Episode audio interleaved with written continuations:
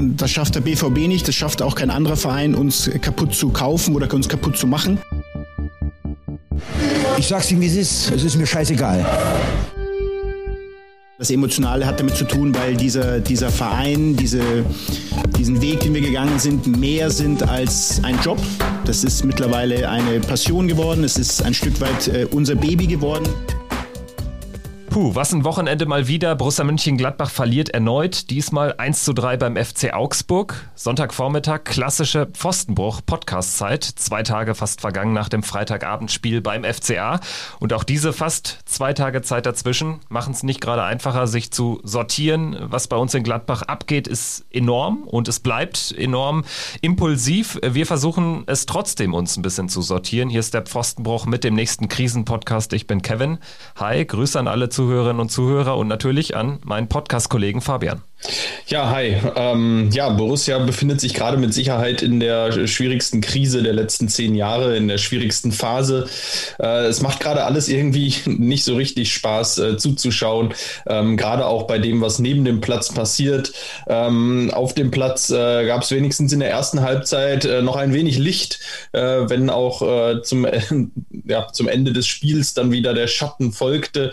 die nächste Niederlage, ähm, ja, eine Niederlage, die so genau auch ins Bild passt. Genauso äh, hat es dann Lars Stindl nach dem Spiel ja auch beschrieben. Ähm, alles in allem ähm, passt da viel, viel negativ äh, gerade zusammen. Ähm, das ist gerade alles irgendwie schwierig und ähm, ja, äh, so ein bisschen jetzt entfernt zu sein in dieser Corona-Krise ähm, macht es natürlich gerade auch nicht einfacher, da aus der Ferne zuzuschauen, wie, wie man das Gefühl hat, dass irgendwie alles so ein bisschen den Bach runtergeht. Ja, ganz genau. Ich äh, würde sagen, wir sortieren das Ganze so ein bisschen mal. Vielleicht ähm, äh, ja, differenzieren wir es auch ein bisschen in so einen emotionalen Part, in so einen sachlichen Part. Fangen vielleicht mit dem emotionalen an. Du hast es ja auch gerade schon angesprochen. Ähm, man ist weiter weg, bedingt durch Corona. Man steht eben nicht äh, Freitagabends in Augsburg im Gästeblock und äh, fährt danach wieder ähm, ja, sechs, sieben, acht Stunden zurück. Und äh, jetzt muss ich sagen, äh, bei den letzten Spielen, wo man ja auch gegen das oberste Regal, sag ich mal, des deutschen, aber auch des internationalen Fußballs äh, gespielt hat, da hatten wir ja auch immer hier im Podcast durchblicken lassen, ja, dass man ähm, fast schon immer damit gerechnet hat. Jetzt würde ich sagen, auch bedingt durch den offenen Brief von Max Eberl, der äh, spürbar aufrütteln sollte und noch so ein bisschen so eine, so, ein, so eine Restwagenburg aufbauen sollte, auch rund um äh, die Mannschaft und rund um das Trainerteam. Da hatte man jetzt schon das Gefühl, auch mit dem Blick auf den Spielplan und vielleicht auch äh, mit dem Blick auf die Pokalauslosung, Stichwort Platz 7 kann reichen für die Conference League, dass man doch noch mal so ein bisschen so, so ein kleines Feuer zumindest ähm, zum Lodern gebracht hatte. So ging es mir jedenfalls. Und deshalb muss ich sagen, war ich am Freitag echt noch deutlich niedergeschlagener als nach den letzten Niederlagen. Also ähm, gerade weil dieser Spielverlauf auch so war, wie er war, dass man dieses Spiel gegen diese, ja, nicht, ja, ich sag wie es ist, also aus emotionaler Sicht, wir sind gerade im emotionalen Part gegen diese Thekentruppe aus Augsburg, drei Dinge eingeschenkt zu bekommen, zu verlieren mit einem verschossenen Elfmeter, da war ja alles dabei. Also ich war wirklich richtig down und ich bin froh, dass wir nicht am Samstagmorgen aufzeichnen, sondern dass wir uns entschieden haben, erst am Sonntag aufzunehmen. Also wie geht's dir? Ähm, ja, ähm, mir ging es so ganz komisch am Freitag. Auch wieder ein Gefühl, was, was man so irgendwie selten hat. Äh, das Spiel geht verloren auf, ja, auf eine fast schon äh, komische Art und Weise, also auf komödiantische Art und Weise wirklich äh, diese erste Halbzeit. Ähm, das war ja, also das war ein gutes Spiel von Borussia und äh, ich muss auch ganz klar sagen, das, was Augsburg da geliefert hat, das war das Schlechteste, was ein Gegner von Borussia in dieser Saison angeboten hat. Das war wirklich weniger als, als gar nichts. Das war, das war überhaupt nichts. Und gegen diese Mannschaft am Ende drei Gegentore zu äh, bekommen und zu verlieren, das ist einfach. Ähm, ja, äh, kaum schon, kaum erklärbar und, und genauso ging es mir auch. Also ich war völlig konsterniert irgendwie am Freitagabend, mh, hm, konnte diese ganze Situation gar nicht, äh, gar nicht in Worte fassen und äh, kann das auch jetzt noch nicht so richtig. Und ähm, mir ging es auf jeden Fall so, dass ich, ähm, dass mich dieses Spiel komischerweise zwischendrin mal gepackt hatte. Ähm, nach dem Ausgleich ähm, ich, hatte ich wirklich so einen so einen Moment, wieder, wo ich dachte, so, und jetzt das 2-1 machen und der Rest der Saison beginnt und wir, wir kriegen nochmal eine neue, eine neue Kurve, neues Feuer, neuen Drive rein. Und genau in diesen, in diesen fünf Minuten, die ich da hatte, wo ich, wo ich wirklich, äh, ja, wo das Feuer irgendwie wieder in mir gebrannt hat, genau in diese fünf Minuten hinein fallen dann äh, Gegentor zwei und drei.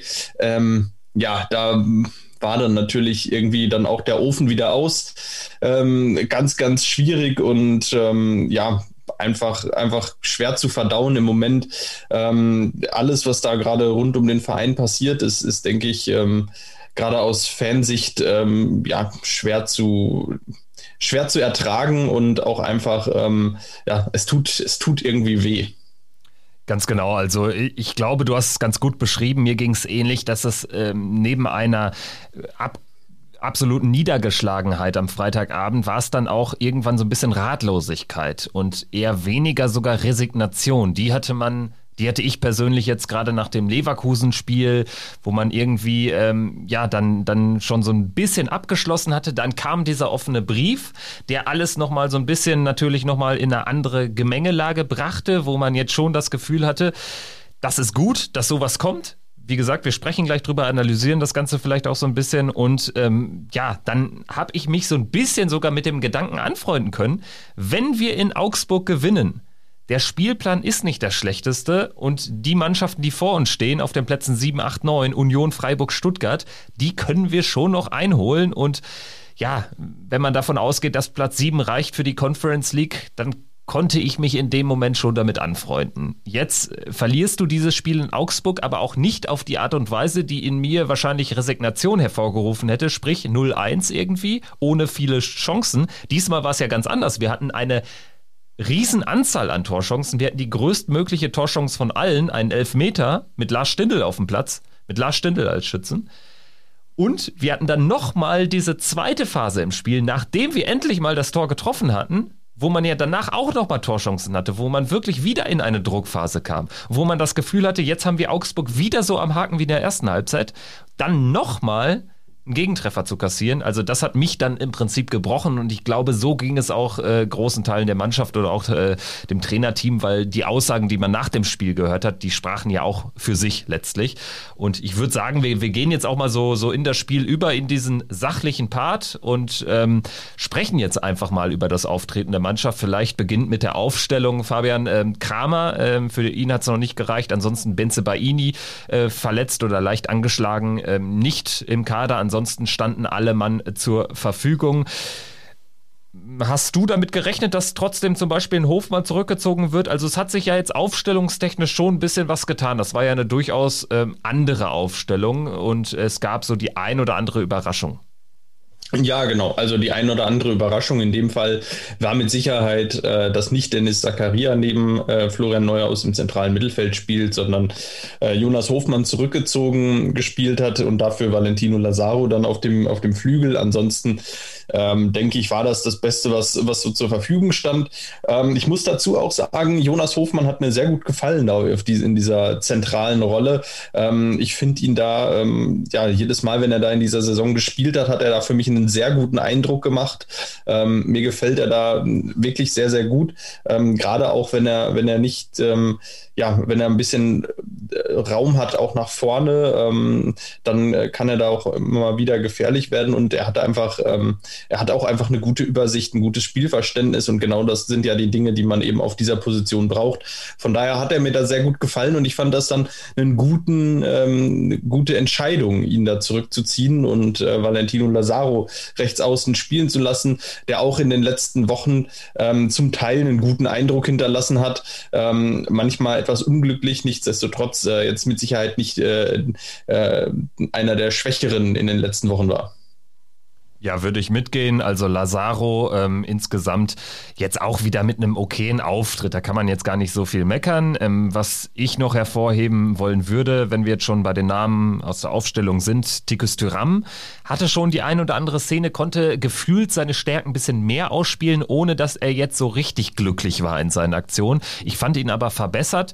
Ähm, bei Alassane Player ist mir mal wieder aufgefallen, dass er im Moment einfach kein Faktor ist. Also ähm, er hat jetzt gefühlt ein paar mehr Bälle äh, gehabt, natürlich auch bedingt dadurch, dass es eine ganz andere Ausrichtung hatte, das Spiel ähm, und ein ganz anderer Gegner war als äh, die letzten Gegner, aber er ist im Moment einfach kein Faktor in unserem Spiel. Und da tut uns auch meines äh, Wissens nach oder meiner Einschätzung nach sehr weh, dass wir einfach mit Embolo da aber auch ja auch keinen Faktor von der Bank mal bringen können, weil Embolo, das fällt schon auf seit seiner Aktion äh, damals, ähm, der, der, der spielt überhaupt gar keine Rolle mehr. Also ich glaube, der war damals, war er nur gegen Köln nochmal in der Startelf, glaube ich. Ne? Also das ist natürlich, das geht schon dann ab, äh, auch wenn man über die Breite des Kaders, die vermeintliche äh, Breite des Kaders spricht. Ja, genau. Und ähm, das ist einfach ähm, ja, ein Riesenproblem, äh, Embolo, der sich da selbst ins Ausgeschossen hat. Äh, dieses ähm, Vertrauen, das da kaputt gegangen ist, auch sich einfach nicht wiederholen konnte, ähm, nicht zurückerarbeiten konnte ähm, mit Leistungen, ähm, nicht, weil jedes Mal, wenn er dann ein paar Minuten gespielt hat, war das auch einfach relativ wenig und ja, zu wenig, um, um wirklich entscheidende Impulse nochmal zu setzen.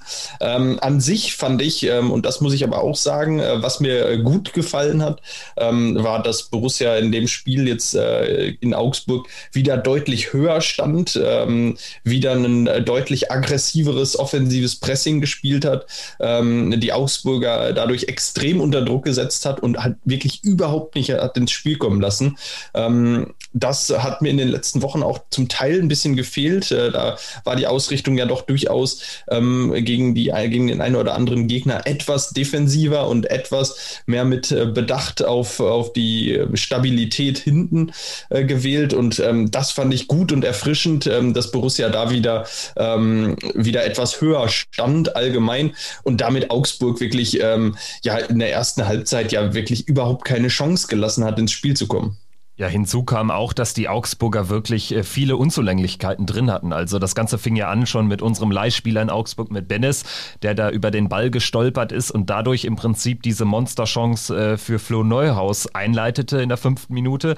Neuhaus dann aber ja sicherlich auch nicht der Spieler, den du im 1 gegen 1 gegen einen ähm, ja in der in der Hinsicht echt starken Gikiewicz auch dann haben willst vielleicht. Ne? Also kann man, muss man dann vielleicht auch akzeptieren. Geht nicht rein, die erste dicke Chance ist okay. Aber dann äh, haben wir weiterhin Druck gemacht, auch bedingt dadurch, dass wir äh, teilweise Bälle aufgelegt bekommen haben. Also Augsburg war wirklich, und das ist auch kein Quatsch, den du da erzählst. Das war wirklich die schlechteste Mannschaft als Gegner in der gesamten Saison in diesem ersten Durchgang. Und ähm, dann hatten wir nochmal die, die Szene, wo Lazaro dann auch ähm, über rechts ähm, in den Strafraum eindrang und da dann aber auch, glaube ich, noch ein Augsburger Bein dazwischen war. Also auch das hätte die Führung sein müssen. Und dann spätestens natürlich der Elfmeter. Ähm, eigentlich da mal Spielglück gehabt, denn die erste nennenswerte Aktion der Augsburger fand nicht den Weg in unser Tor. Das hätte eigentlich zu, zu der Phase gepasst. Aber wenn man darüber redet, dass man aktuell kein Spielglück hat, in der Situation hatte man es eigentlich, denn äh, der Ball war gar nicht mehr im Aus. Äh, LW, die klärt das Ding dagegen Hahn und äh, wir fahren einen sehr guten Gegenangriff. Infolgedessen wird Tyram gef gefault und äh, ja, wir bekommen den Elfmeter. Also da hatten wir Spielglück, aber dann passt eben der Elfmeter wiederum voll ins Bild. Ja, genau. Und ähm, eigentlich war, hat mir auch, war auch diese Szene ja so ein bisschen bezeichnend. Endlich mal wieder einen Konter, den man dann auch, ähm, wo man äh, tief hinten verteidigt und den Ball wirklich in vier, fünf, sechs Sekunden ähm, einmal äh, gefühlt oder zehn Sekunden übers, übers ganze Feld trägt. Und ähm, das, äh, das war endlich mal wieder ein, ein schneller Angriff, ein, ein Konter aus der, aus der eigenen Reihe, der auch wirklich bis in den 16er durchkam. Ähm, das war äh, einfach so eine, Situ so eine Szene, so eine Situation, die mir in den letzten Wochen einfach auch total gefehlt hat, wenn man etwas tiefer stand, dass man ähm, sich mit diesen Kontern einfach mal äh, ja auch Raum verschaffen kann und Luft verschaffen kann. Ähm, gute Szene von allen. Äh, Tyram holt seinen, keine Ahnung, 30. Elfmeter in dieser Saison raus. Ähm, ja, was ihm sonst ähm, im Torabschluss oder in der äh, Effizienz ansonsten diese Saison abgeht, ähm, das macht er mit seinen Elfmetern wieder gut, die er rausholt. Das ist ja wirklich der Wahnsinn. Ich äh, habe noch keine Statistik jetzt gesehen, aber gefühlt äh, müsste das ja bald ein neuer Bundesliga-Rekord sein, so viele Elfmeter, wie der in dieser Saison rausgeholt hat. Ähm, ja, ähm, waren Elfmeter. Äh, Framberger trifft ihn auch völlig stümperhaft einfach, äh, passte zum Augsburger Auftritt in, in der ersten Halbzeit. Ja, und ähm, dann passte es irgendwie auch äh, dass, äh, dass Gikiewicz nicht mal, nicht mal ran musste beim Elfmeter von Lars Stindl, sondern der Ball wirklich ja, einen, guten, einen guten Meter neben dem Tor. Das ist ähm, ja schwer zu erklären. Ja, zumal Gikiewicz relativ frühzeitig die Ecke frei macht. Also das war eigentlich ein typischer Stindel-Elfmeter, nur dass er den dann eben völlig ohne Not ähm, Meter am, Vor, äh, am Tor vorbeischießt. Also ergo statt mindestens 2-0 zur Pause 0-0. Und äh, da hatte ich dann schon ein schlechtes Gefühl, weil ich dachte, ja, das Team um Heiko Herrlich wird sicherlich die Augsburger Mannschaft jetzt anders einstellen in der Pause. Und wir haben uns eben noch nicht den Frust von der Seele geschossen. Sprich, mangelndes Selbstvertrauen dürfte weiterhin Thema gewesen sein. Und das wurde dann verstärkt, denn die zweite Hälfte begann natürlich dann denkbar unglücklich. Die gefühlt erste Ecke fliegt rein und ja, wie wir das dann verteidigen, muss man im Umkehrschluss aber auch sagen, das ist dann auch stümperhaft. Und auch da, Lars Stindl leider spielte auch eine Rolle. Also sieht da auch ganz schlecht aus. Es war ein sehr unglücklicher Auftritt des Kapitäns, aber insgesamt passte da die Zuordnung 0,0. Ja, genau, da passt, passt die Zuordnung, äh, ja, passt nicht, beziehungsweise ähm, die äh, in dieser Raumdeckung hat die Übergabe dann einfach nicht funktioniert. In dem Moment, in dem Vargas da mit äh, Volltempo äh, durch den Strafraum läuft, ähm, ist natürlich schwer zu verteidigen. Nichtsdestotrotz, ähm, er kommt vorne am ersten Pfosten zum Kopfball, ähm, köpft den Ball aufs kurze Eck und ähm, da muss ich auch sagen, da muss man dann auch mal drüber sprechen, äh, über das Stellungsspiel eines Torhüters. Ähm, äh, natürlich in der Situation, so wie Jan Sommer steht, kann er da nichts mehr machen und kann er da nicht mehr drankommen. Und äh, da wie und wo er steht, ähm, ist die Situation für ihn gelaufen und man, man nimmt ihn so ein bisschen raus und sagt, das muss man besser verteidigen. Nichtsdestotrotz, wenn er zwei Meter weiter rechts steht, dann geht der Ball genau in seine Arme und ähm, dann sagen alle, naja gut, Kopfball auf einen kurzen, kurzen Pfosten, äh, Torwart steht da, wo er stehen muss, gut gehalten äh, und wir reden nicht weiter über die Szene. Und da würde ich auch mal ja, so ein bisschen das Stellungsspiel des, des Torhüters eigentlich ähm, auch in, äh, in Betracht ziehen, ob man da vielleicht drüber reden kann. Ähm, ob, ähm, wenn Jan Sommer sieht, dass die Ecke kurz reinkommt, dass er sich da schon mal schneller auf, auf den Weg Richtung kurzen Pfosten auch machen muss ähm, und nicht, äh, nicht so lange in der Mitte fahren sollte.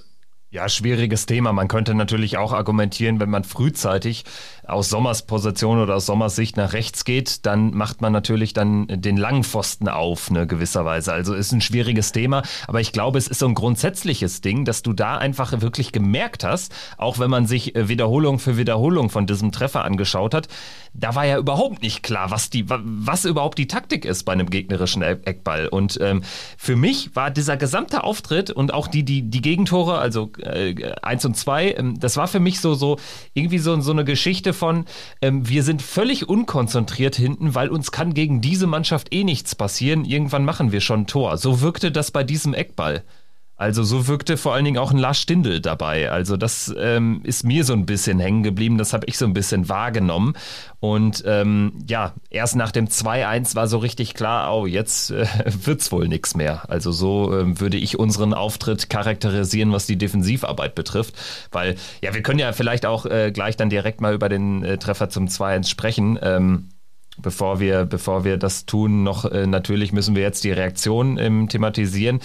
Danach ist die Reaktion ja auch gut, sage ich mal. Wir fallen nicht komplett auseinander oder so, sondern wir machen weiterhin Druck, bedingt dadurch, dass Augsburg auch, so habe ich es wahrgenommen, gar nicht viel Zutrauen gewonnen hat durch das 1-0. Und auch das Trainerteam, das wurde dann eingeblendet und auch Stefan Reuter da als Manager, die waren eher völlig konsterniert. Oh, was machen wir jetzt? Jetzt führen wir auch noch 1-0, wie sollen wir damit umgehen?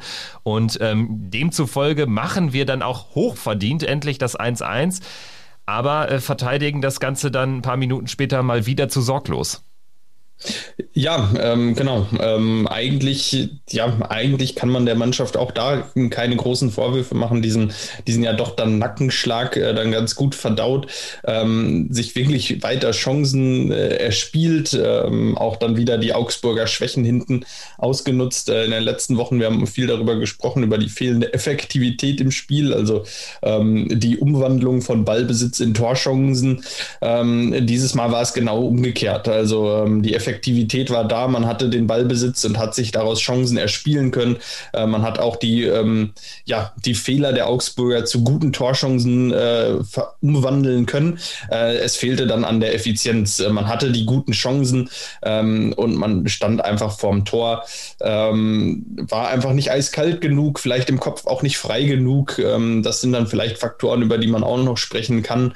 Ähm, ja, bis Flo Neuhaus dann dieses ähm, ja auch tolle Tor erzielt. Ähm, dann natürlich auch in der Szene danach noch Pech, wo er den Ball klasse nimmt, ähm, aus der Luft und per Dropkick ins kurze Eck setzt, wo Gikiewicz schnell unten ist und auch hervorragend reagiert.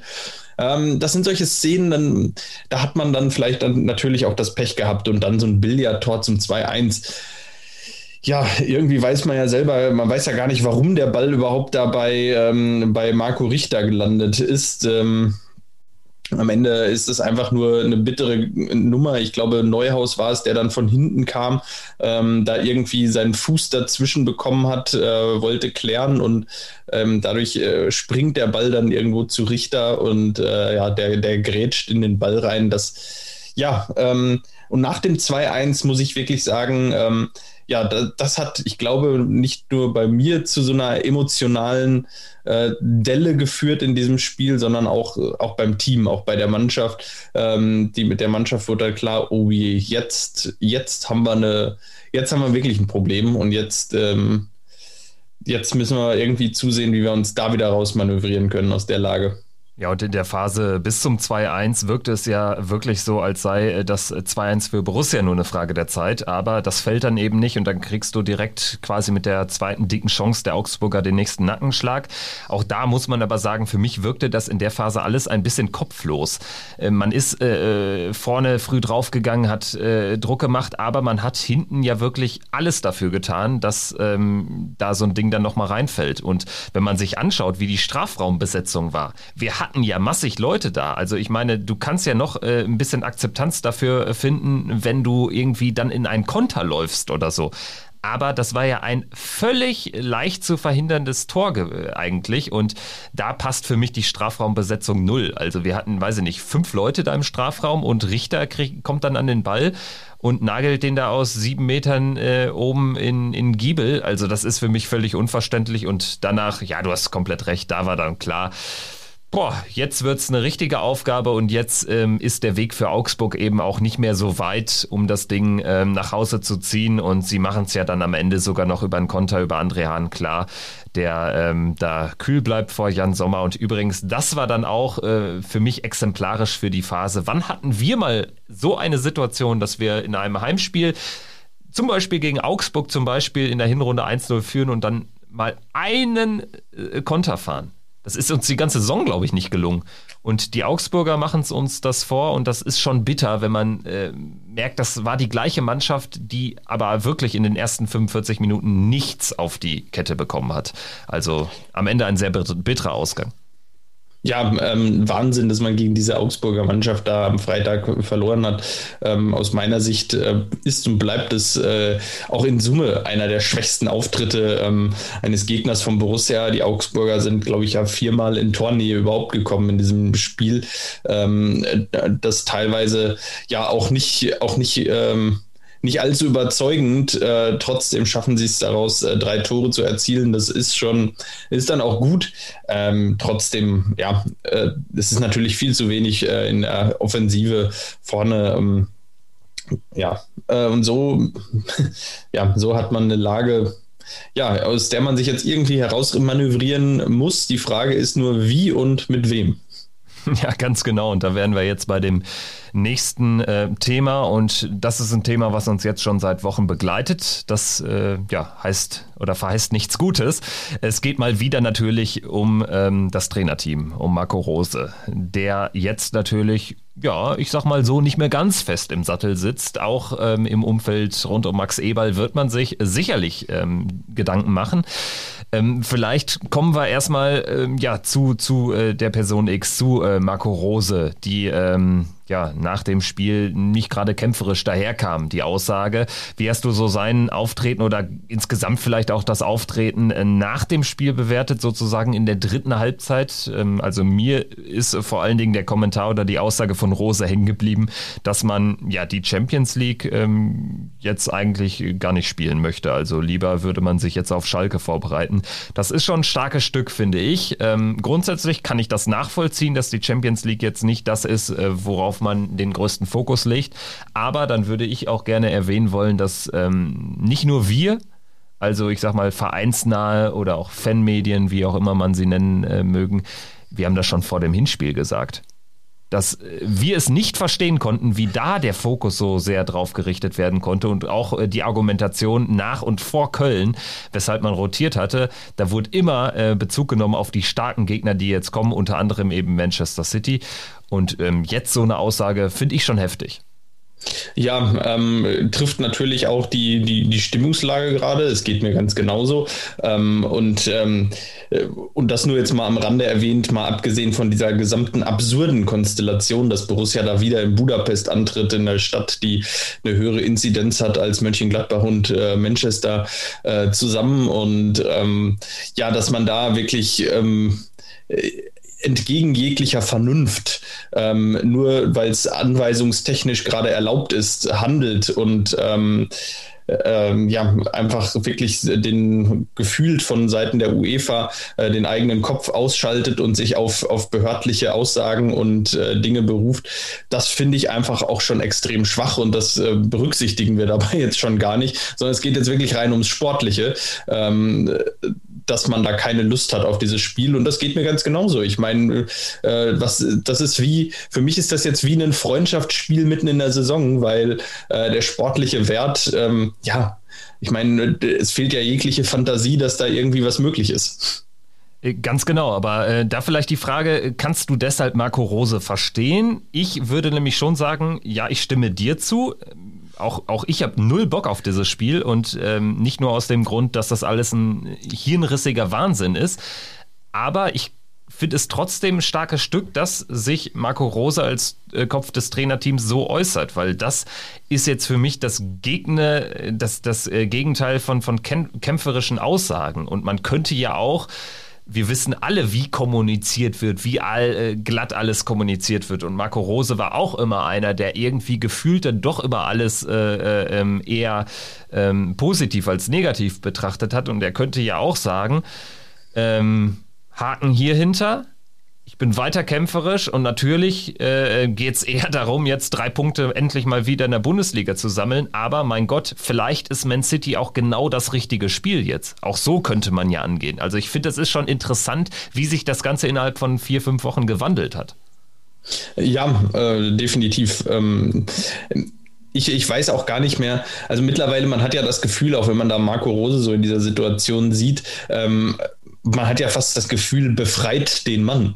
Also man hat ja wirklich schon das Gefühl, ähm, da er ist in der Situation, wo, wo er selber, er hat selber den, den Mut, die Hoffnung, die, äh, er hatte einfach irgendwie in dieser Situation selber ja schon resigniert und alles aufgegeben und ähm, sich dann dahin zu stellen und diese Bankrotterklärung in einem Interview abzugeben, ist ja schon Wahnsinn. Und man, er stand da und man dachte, befreit diesen Mann doch jetzt einfach mal und erlöst ihn doch jetzt einfach hier und, und macht, beendet doch dieses Kapitel und dieses Schauspiel hier um Borussia. Ähm, es ist langsam, ja, ein bisschen schwierig nachzuvollziehen. Ähm, ich vermute tatsächlich, dass am Ende, ähm, ja, sollte Marco Rose entlassen werden, bin ich mir sicher, dass diese Ablösesumme dann eben von Borussia Dortmund nicht bezahlt werden muss. Ähm, ich glaube, dass das ein Motiv war, im Februar zu sagen, man macht mit Rose weiter in dieser Hoffnung, naja, man kriegt die Saison schon zu Ende. Jetzt mittlerweile muss man ja sagen, das wird ja eine absolute Wahnsinnswoche. Und wenn die Mannschaft mit, mit der Einstellung auftritt, äh, mit der, ähm, ja, die meisten Spieler und Verantwortlichen da am Freitag im Interview standen, dann verliert man gegen Manchester City so hoch, dass man irgendwie erstmal Selbstvertrauen aufbauen muss, ähm, ja, gegen Schalke 04 zu spielen und, äh, und auch ja, zu gewinnen, äh, wobei das aktuell ja scheinbar auch nicht die allergrößte Herausforderung ist. Nichtsdestotrotz muss man, muss man da auch erstmal gewinnen und die 90 Minuten spielen ich sag mal so, Schalke am Ende der kommenden Woche ist wahrscheinlich ein äh, nie dagewesener Krisengipfel mit Borussia-Beteiligung. Also wir spielen dagegen eine Mannschaft, die 66 Gegentore kassiert hat. Das ist ja unfassbar. Fünf Trainer, jetzt der fünfte, den man eigentlich installiert hat, schon quasi für den Neuaufbau in der zweiten Liga, der das Ganze auch verkörpert. Das ist ja jetzt keiner irgendwie, der irgendwie schon mal in der ersten Liga verbrannt wurde als Trainer. Kein Feuerwehrmann. Also den kannst du nicht so richtig einsortieren. Dann kommt er, immerhin gibt es ein 0-0 gegen Mainz mit sehr viel Glück. Und dann kassieren die jetzt ein 5-0 in Wolfsburg und ich lese irgendwie von Wout Wechhorst, dem Esoteriker, dass, dass die ernsthaft äh, doch, doch eine schlechte erste Halbzeit gespielt haben. Dann, dann lese ich mich ein und tatsächlich, es muss so gewesen sein. Also äh, Wolfsburg ist am Ende nicht mal hochzufrieden, gewinnt aber trotzdem 5-0 gegen Schalke. Zwei Wochen davor gewinnt Stuttgart, Aufsteiger, 5-1 gegen Schalke. Das ist ja alles nicht mehr erklärbar. Und trotzdem fahre ich nicht, äh, äh, also wir fahren schon mal gar nicht dahin, physisch, aber äh, mental fahre ich nicht nach Schalke und in dem Wissen, dass eigentlich, äh, äh wenn es normal läuft, äh, wir das Ding 2-0 gewinnen. Nö, überhaupt nicht. Denn ganz ehrlich, wenn, wenn Schalke zumindest so, so ein Stück weit Stabilität an den Tag legt und die ersten 45 Minuten vielleicht auch bedingt durch Glück bis übersteht, dann äh, lege ich nicht meine Hand dafür ins Feuer, dass wir das gegen irgendwann wuppen. Dann könnte sogar im, im Umkehrschluss äh, irgendein Ding von Schalke da reinfliegen. Also das ist ein ganz, ganz heikles Ding, vor allen Dingen, wenn man, das wäre der Worst Case, mit einer Packung aus Budapest vom City-Spiel nach Hause fährt. Also wir sind uns wahrscheinlich einig, dass Rose auch in dieser Woche nicht fliegen wird. Wir können es nach wie vor nicht nachvollziehen. Es würde sich vielleicht noch mal ein kleines Fenster auftun, wenn City wirklich die absolute Bankrotterklärung werden würde, sprich irgendwie da reden wir über 5, 6, 7, 0 Klatsche. Dann würde sich vielleicht noch mal ein Fenster auftun. Ich glaube aber mittlerweile ähm, entscheidet sich das Ding tatsächlich auf Schalke. Nur die Gefahr, die ich sehe, man kann ja auch gegen Schalke aktuell, glaube ich, in einer, äh, mit einer sehr schlechten Leistung noch irgendwie gewinnen. Und dann äh, bleibt Rose, weil den entlässt du nicht, nachdem du auf Schalke gewinnst. Und dann ähm, äh, habe ich aber weiterhin ein schlechtes Gefühl. Also so geht es mir gerade. Und deswegen bin ich nicht ganz glücklich damit, dass jetzt offensichtlich einiges an der Schalke-Partie hängt. Ja, ähm, ich, ich, bin auf jeden Fall sehr gespannt. Ich bin sehr gespannt äh, auf den rein sportlichen Ausgang dann auch am, am Dienstag und wie es dann weitergeht. Ähm, ja, es ist alles irgendwie eine schwierige Geschichte. Wir haben die Hintergründe und möglichen Motive ja auch schon in der letzten Folge beleuchtet, warum man im Februar da nicht entschieden hat, Marco Rose zu entlassen. Jetzt mittlerweile ähm, finde ich, ähm, ja, äh, man kann es nicht mehr nur an der Leistung festmachen. Jetzt gerade gegen Augsburg kann man nicht sagen, dass die Leistung äh, unterirdisch war. Ähm, es ist am Ende einfach unterirdisch, dass man äh, da mit 3-1 das Spiel verliert. Ähm, es ist einfach eine Situation, die gerade in Summe unbefriedigend ist und das liegt nicht an, an konkreten Leistungen in einzelnen Spielen oder in einzelnen Situationen. Ähm, sondern eben an den letzten fünf bis zehn Prozent, äh, die die Mannschaft im Moment nicht auf den Platz bekommt, ähm, die aber auch aus meiner Sicht äh, stark damit zusammenhängen, dass man eben permanente Diskussionen hat, dass man über, äh, über Dinge redet, die nichts mit Fußball zu tun haben, sondern über, über Personalentscheidungen, über, über Marco Rose als Person natürlich auch redet, über das Trainerteam, ähm, ja, sämtliche Nebenkriegsschauplätze hat. Und da wie soll sich die Mannschaft da auch aktuell äh, rein auf den Fußball fokussieren und wie soll sie da den Kopf auch frei bekommen? Und das ist das, was ich, wo ich sage, ähm, genau aus dem Grund muss man eben handeln, weil, ähm, weil diese, diese Leichtigkeit und äh, diesen Kopf frei zu bekommen, äh, das wird die Mannschaft unter Marco Rose nicht mehr erreichen. Solange Marco Rose da ist, wird das Thema äh, Marco Rose und Borussia Dortmund äh, weiter über der Mannschaft äh, schweben und ähm, solange wird dieses Thema auch immer wieder aufgewärmt werden und in den Köpfen der Spieler weiterhin vorhanden bleiben. Und ähm, eine Leichtigkeit wird, wird da nicht mehr zurückkehren. Also ich würde sagen, auch wie du eben gesagt hast, ähm, man kann bilanzieren. Aus unserer Sicht wäre es am besten sowohl uns als Verein von Marco Rose zu befreien, aber auch Marco Rose von dieser Position zu befreien. Also was du eben gesagt hattest. Ich denke, das fasst es ganz gut zusammen. Und interessant ist ja auch wirklich, das Einzige, was mich so ein bisschen noch ähm, über Wasser hält, sage ich jetzt mal, äh, metaphorisch gesprochen, ist tatsächlich ähm, der Ausblick oder die Aussicht, dass Marco Rose eventuell mit einer unfassbaren Niederlagenserie oder Negativserie in einer nie dagewesenen Situation trotzdem mit sehr vielen Vorschusslorbeeren, aber dann eben ähm, komplett beschädigt neuer Trainer von Borussia Dortmund wird. Eventuell mit seinem dann äh, Co-Trainer, mit einem seiner Co-Trainer, Edin Terzic, der in der Champions League ins Viertelfinale eingezogen ist, den Pokal eventuell gewonnen hat und Dortmund noch in die Champions League gebracht hat. Also das wäre eine nie dagewesene Situation in der Bundesliga und ich bin immer noch erstaunt,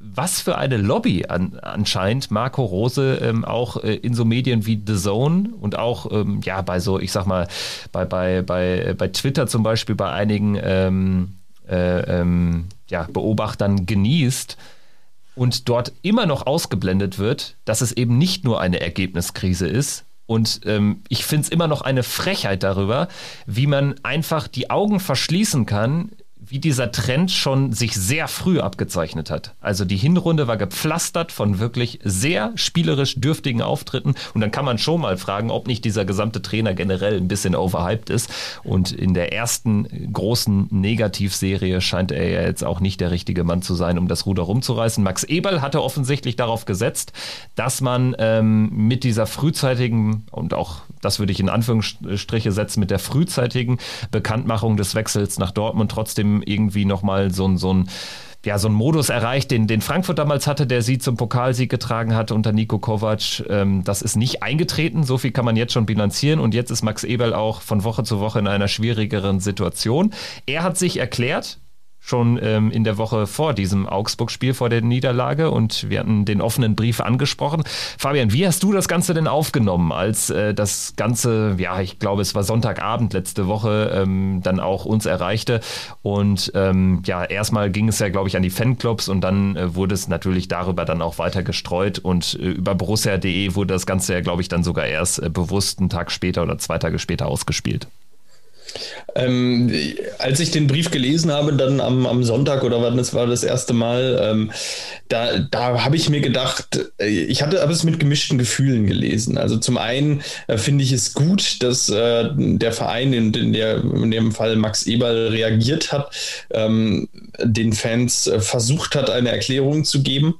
Ähm, das ist erstmal ein positives Zeichen. Das ist erstmal ein Zeichen von irgendwo auch von Respekt und von ähm, ja, von ähm, davon, dass, dass man das Interesse hat, durchaus auch die Fans mitzunehmen. Das ist erstmal schon mal schon mal ein positives Signal. Äh, inhaltlich ähm, war ich mit der einen oder anderen Aussage darin nicht ganz einverstanden, muss ich äh, auch ganz klar sagen. Ähm, ja, Marc, äh, Max Eberl hat darin erklärt, dass er derjenige ist, der, der rational handeln muss im Sinne äh, von Borussia Mönchengladbach. Und ähm, da stellt sich die Frage, und genau diese Frage haben jetzt ja auch ähm, die Jungs von, von mitgedacht gestellt. Ähm, wer ist eigentlich derjenige, der, äh, der hier nicht äh, äh, ja nicht rational beziehungsweise emotional handelt. Sind es wirklich die Fans?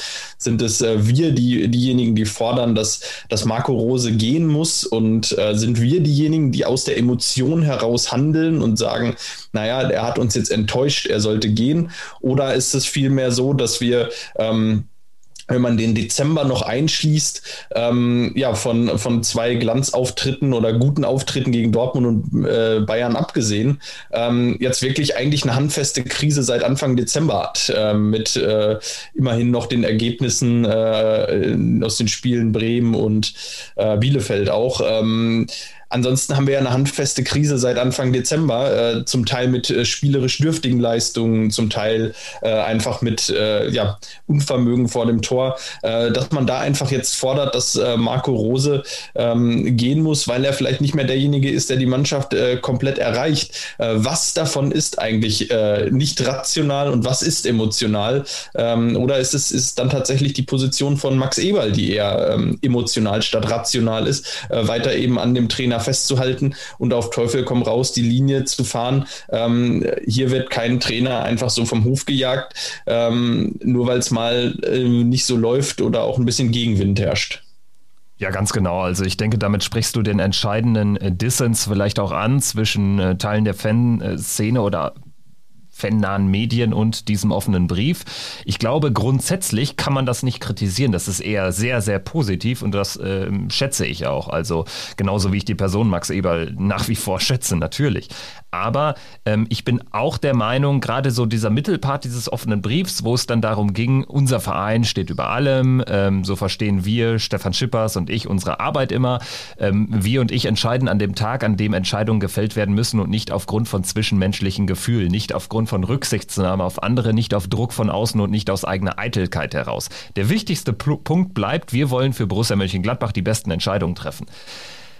Also jetzt mal abgesehen von der Entscheidung, Marco Roses nach Dortmund zu wechseln, auch das haben wir jetzt hier schon mehrfach aufgemacht im Podcast. Ähm, es fällt ja auf, dass offensichtlich ähm, der Mannschaft in irgendeiner Art und Weise der Stecker gezogen wurde, dass eben die Leichtigkeit auch schon viel länger nicht mehr da ist.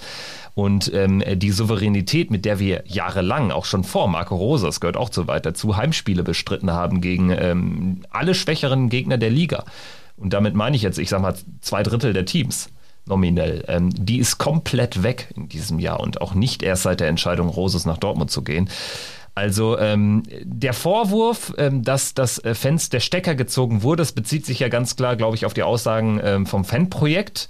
Ähm, wo, glaube ich, aber auch ein bisschen zu viel Würze reininterpretiert wurde, weil ganz ehrlich, also ich gucke die Spiele nach wie vor noch, aber natürlich bin ich ein bisschen ähm, ähm, emotion, weniger emotional, alleine dadurch, dass äh, die Pandemie ist und äh, dass ähm, aktuell gibt es noch kein Licht am Ende des Tunnels, des Fan-Tunnels, für mich jedenfalls nicht.